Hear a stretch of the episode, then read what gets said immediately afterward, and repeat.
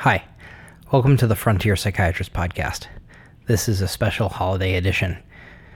Did Elon Musk just acquire the North Pole? A Christmas classic reimagined by O. Scott Muir, MD. This Christmas, I had to pick up my mother in my Tesla because her car had run out of gas. There was no gas to be found. While charging went a little bit slower because of the cold, this poem happened while I waited. So maybe it's a little holiday miracle.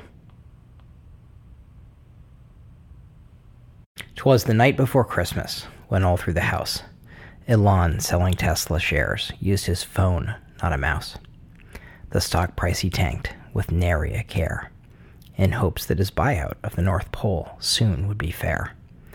The elves, they were vested, all smug in their heads. The cashing out of options noted in their Twitter threads. Miss Musk in her kerchief and I on my Mac had just hunkered down for a holiday snack. Whilst out on the internet, there brewed a real shitstorm, so I reviewed my positions to see what was the norm.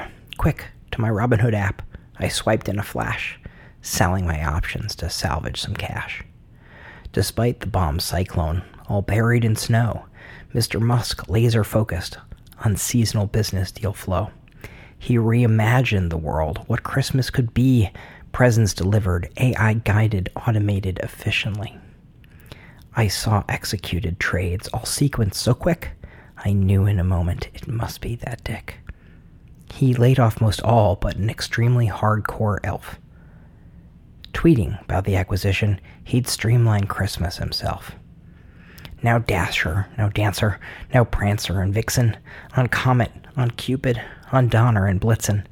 He would shout and yell, heedless of the fact those reindeer were part of the original tech stack. Dry as his humor, he surveyed the sky. For when Elon met an obstacle, not a rival should vie. Down under the house, his machines now would bore. Not over, but under, is the new route, therefore. Next, with a rumbling, I felt a quake under my feet, the quiet hum of a whole electric vehicle fleet. I stopped clicking and turned, but quick around, up from the basement, Elon had come aground. Dressed all in fur from his head to his foot, about vegan outfit sourcing he'd not put up with dissent from critics no matter the flack, but he looked so unkempt, was the gift giving off track? His eyes, they were bleary, his words less than merry. I wondered who would be acting as his fiduciary. His droll little mouth was drawn up like a bow, and the plugs for his hair no longer in a row. An irritable manner was evident now. He had started vaping, only to allow the ill-considered acquisition now caught up in legal. The North Pole was his. But could Christmas remain feasible? Rash and rambunctious, one ambitious man, and I laughed when I saw him, conflicting his plan.